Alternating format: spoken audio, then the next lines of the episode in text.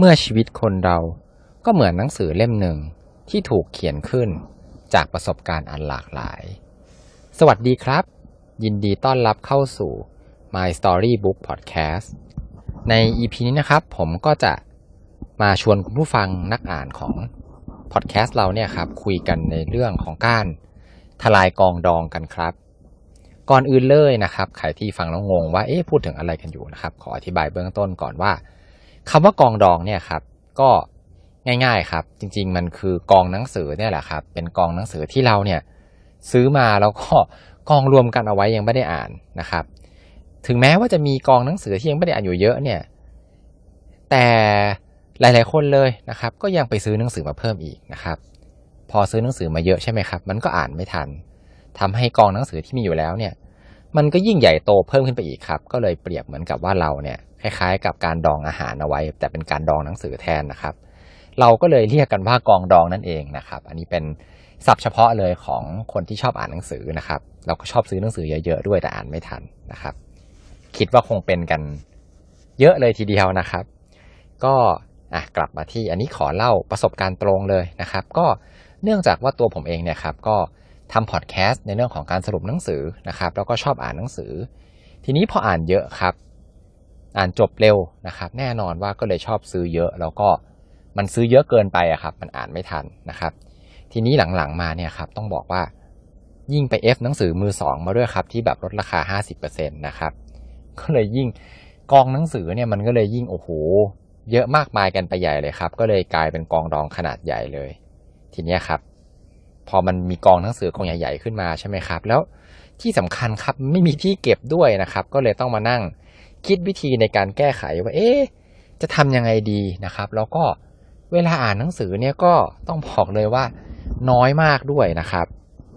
ก็เลยหาคิดหาวิธีแก้ไขปัญหาของตัวเองครับ ก็คือการลดขาเข้านะครับ ก็คือหาวิธีการที่จะซื้อหนังสือมาเพิ่มเนี่ยให้น้อยลงนะครับ แล้วก็เพิ่มขาออกครับ ก็คือพยายามเอาหนังสือที่อยู่ในกองดองเนี่ยหรือว่าที่อ่านจบแล้วเนี่ยขายต่อไปนะครับ ให้มันมากกว่า ให้ขาออกเนี่ยมันมากกว่าขาเข้านะครับ เพื่อที่จะพยายามลดไอ้เจ้ากองดองเนี่ยลงนะครับ ก็ส่วนตัวของผมเนี่ยครับเวลาที่อ่านหนังสือจบแล้วเนี่ยก็จะไม่เก็บเอาไว้นะครับ ก็จะพยายามขายต่อนะครับในแบบเป็นพวกโซเชียลมีเดียกรุ๊ปต่างๆ หรือว่าในเว็บขายของออนไลน์อะไรพวกนี้ครับแล้วก็ใช้วิธีการเนื่องจากว่าอย่างที่บอกว่าพอมันไม่มีที่เก็บอะครับ ก็เลยหาวิธีการโดยการจำเอาครับ สรุปเอาแล้วก็ ทำเป็นพอดแคสต์นะครับ ก็ได้ประโยชน์หลายต่อเลยนะครับ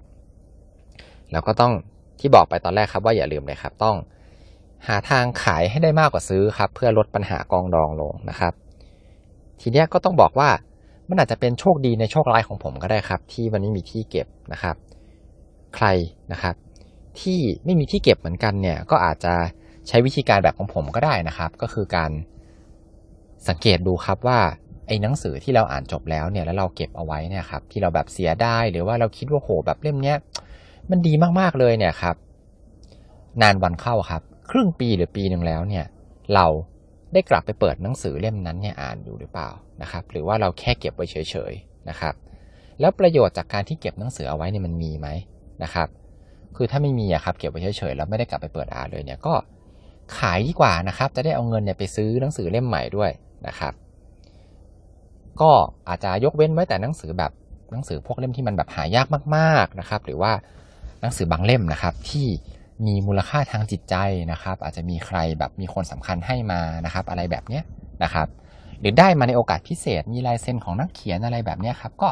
อันนี้ก็เป็นข้อยกเว้นนะครับอะทีนี้วนกลับมาที่การซื้อครับ ด้วยความที่อันนี้ส่วนตัวผมเนี่ยก็พยายามที่จะลดกองดองลงนะครับ ก็เลยทำให้ต้อง จำกัดขาเข้าครับอย่างที่บอกไปซื้อให้น้อยลงนะครับ พอเราพยายามที่จะซื้อให้น้อยลงเนี่ยครับผลพลอยได้ก็คือ การเลือกหนังสือเนี่ยครับต้องบอกว่ามันแม่นยำมากยิ่งขึ้นครับ แม่นยำยังไงนะครับ ก็คือแบบหนึ่งเลยนะครับ ก็คือมันตรงกับสิ่งที่ต้องการจะอ่านณเวลานั้นๆเนี่ยมากขึ้นนะครับ แบบพอมันตรงกับคือแบบพอมันอยากอ่านมากๆครับ มันก็อ่านเร็วมันก็อ่านสนุกนะครับสองครับ พอมันแม่นขึ้นเนี่ยหนังสือที่เลือกมาเนี่ยครับ ก็ ส่วนตัวเนาะก็ต้องบอกว่าดีเลยครับ ตรงกับที่อยากจะอ่านนะครับ เนื้อหาก็จะเป็นแบบประเภทที่เข้มข้นนะครับ อ่านแล้วก็แบบอ่านได้ต่อเนื่องไม่เลิกอ่านไปซะก่อน คือปกติเนี่ยผมจะอ่านหนังสือแบบพร้อมกันหลายๆเล่มสลับไปสลับมาแก้เบื่อ แล้วก็จะเป็นหนังสือแบบคนละแนวกันนะครับ มันก็อาจจะเป็นเพราะว่าส่วนตัวแล้วเนี่ยผมมีเวลาอ่านค่อนข้างน้อยด้วยนะครับ ก็คือน้อยขนาดไหนวันหนึ่งเนี่ยก็คือประมาณแค่ครึ่งชั่วโมงเท่านั้นเองนะครับ ก็เลยต้อง ตั้งใจเลือกให้มาก ๆ เลยนะครับ ทีนี้มาพูดถึงการเลิกอ่านกันบ้างนะครับ คุณผู้ฟังเคยไหมครับที่แบบ ซื้อหนังสือมาครับ แล้วแบบเริ่มอ่านไปแล้วอะแล้ว แล้วมันก็เป็นหนังสือเล่มดังด้วยนะครับ เป็น bestseller แต่ว่าเอ๊ะมันแบบ มันไม่ดีแบบที่เราคิดไว้อะครับ มันอาจจะไม่ถูกจริตเราหรือว่า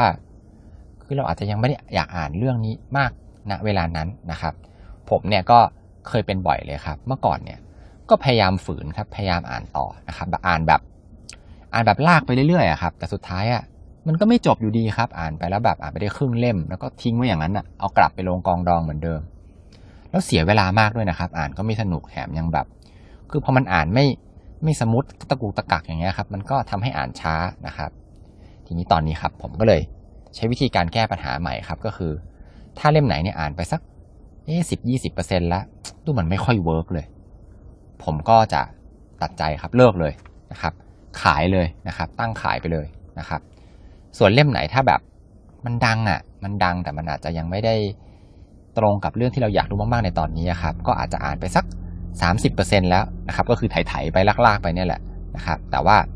ผมจะใช้วิธีการอีกวิธีการหนึ่งครับ ก็คือผมจะสแกนอ่านครับ แบบอ่านไวๆนะครับ อ่านแบบอ่านแบบข้ามๆไปบ้างอะครับ อ่านเฉพาะเนื้อหาบางทีแบบ มันมีตัวอย่างอธิบายอะไรเงี้ยผมก็ข้ามๆเว้นๆไปนะครับ คือพยายามให้จบนะครับ จบแบบพอรู้ว่าเอ้ยหนังสือเล่มเนี้ยมันพูดถึงอะไรนะครับ แล้วก็เสร็จแล้วก็เอาไปขายเหมือนกันนะครับ คือจะได้รู้ว่าเออหนังสือเนี่ยมันพูดถึงอะไรเผื่อวันหนึ่งเราอยากรู้เรื่องนี้ขึ้นมาเนี่ย เราก็กลับไปหาซื้อมาใหม่นะครับ แต่ว่าน้อยครับ ต้องบอกว่าน้อยมากๆนะครับ ทีนี้สรุปเลยนะครับของ EP นี้นะครับก็คือ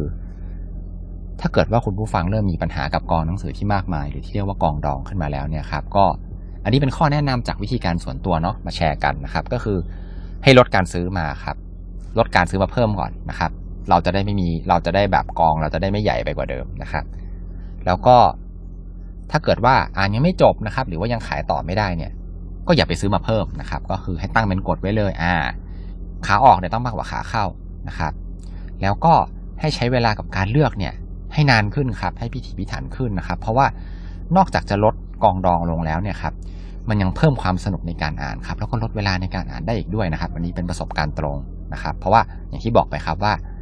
คุณจะมีความแม่นยำในการเลือกหนังสือเนี่ยมากยิ่งขึ้น เพราะว่าเราใช้เวลาพิจารณาคิดเนี่ยนานยิ่งขึ้นนะครับ ไม่ใช่แบบ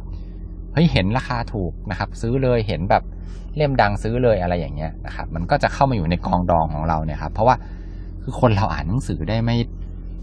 มันก็มีปริมาณจำกัดนะครับ มันไม่ได้เยอะมากมายก่ายกองนะครับ เล่มไหนอ่านจบครับ ก็ขายต่อเลยนะครับ อาจจะขายครึ่งราคาอะไรอย่างเงี้ยนะครับ ก็ดีกว่าเก็บเอาไว้ในกองดองครับ มันดองไว้แล้วมันก็ไม่ได้ทำอะไรนะครับ ก็ข้อยกเว้นก็คือถ้าเกิดมันมีมูลค่าทางจิตใจนะครับ ก็อาจจะเก็บเอาไว้ได้นะฮะอันนี้ก็เป็นประสบการณ์ตรงของผมนะครับ แต่ว่าก็ต้องบอกว่าจริง ๆ แล้วอะครับ ถ้าเกิดคือใครที่มีที่เก็บนะครับ ก็อาจจะไม่ต้อง ไม่ต้องไปทลายกองดองก็ได้นะครับ เพราะว่าผมว่าหลาย ๆ คนเลยแบบการมีไว้มากๆอะมันก็ดูอุ่นใจดีนะครับหนังสือเหมือนเป็นห้องสมุดของตัวเองนะครับ ก็อันนี้ก็แล้วแต่ความชอบนะครับ เป็นข้อแนะนำเฉยๆนะครับ จะใช้หรือไม่ใช้ก็ แล้วแต่บุคคลเนาะนะครับ อีกเรื่องหนึ่งครับก่อนจะจบนะครับ ก็คือ ก่อนจะซื้อหนังสือเล่มใหม่ครับ เวลาเราไปซื้อหนังสือเราแวะไปที่ร้านหนังสือใช่ไหมครับ ก็อย่าลืมแวะเวียนไปในช้อปปิ้งในกองดองของเราด้วยนะครับ บางทีเนี่ย ไปควานหาดูไปลื้อมาจัดดูบ้างปัดฝุ่นบ้างเนี่ยครับ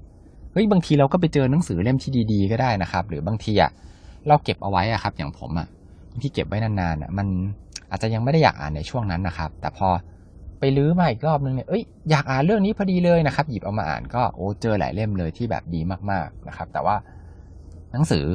มันก็เลือกคนอ่าน แล้วก็มันก็มีช่วงเวลาของมันนะครับ ที่แบบคลิกนะครับ